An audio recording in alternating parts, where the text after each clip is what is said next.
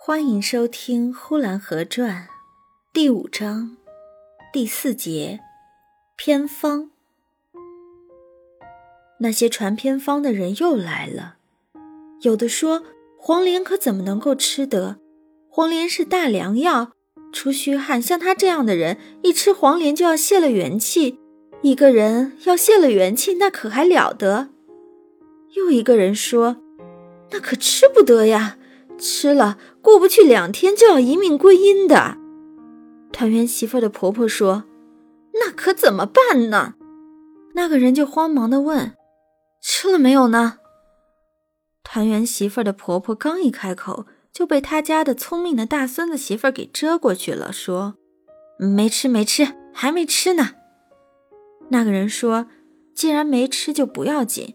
真是你老胡家有天福，吉星高照。”你家差点没有挪了人命。于是他又给出个偏方，这偏方据他说已经不算是偏方了，就是东二道街上李永春药铺的先生也常常用这个方丹，是一用就好，百试百灵，无论男女老幼，一吃一个好，也无管什么病，头痛、脚痛、肚子痛、五脏六腑痛。跌打刀伤，生疮生钉生疖子，无管什么病，药到病除。这究竟是什么药呢？人们越听这药的效力越大，就越想知道究竟这是怎样的一种药。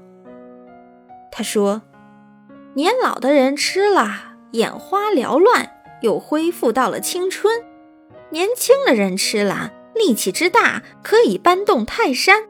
妇女吃了不用胭脂粉就可以面如桃花，小孩子吃了八岁可以拉弓，九岁可以射箭，十二岁可以考状元。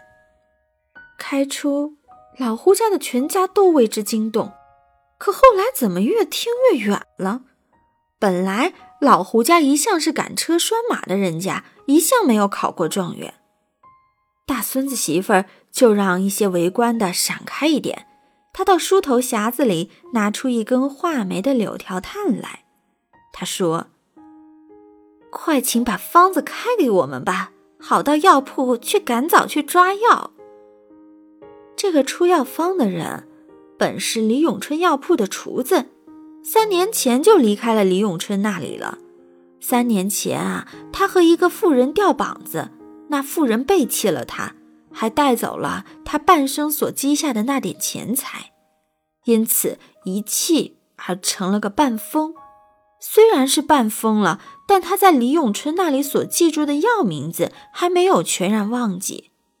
他是不会写字的，他就用嘴说：“车前子二钱，当归二钱，生地二钱，藏红花二钱。”川贝母二钱，白术二钱，远志二钱，紫河车二钱。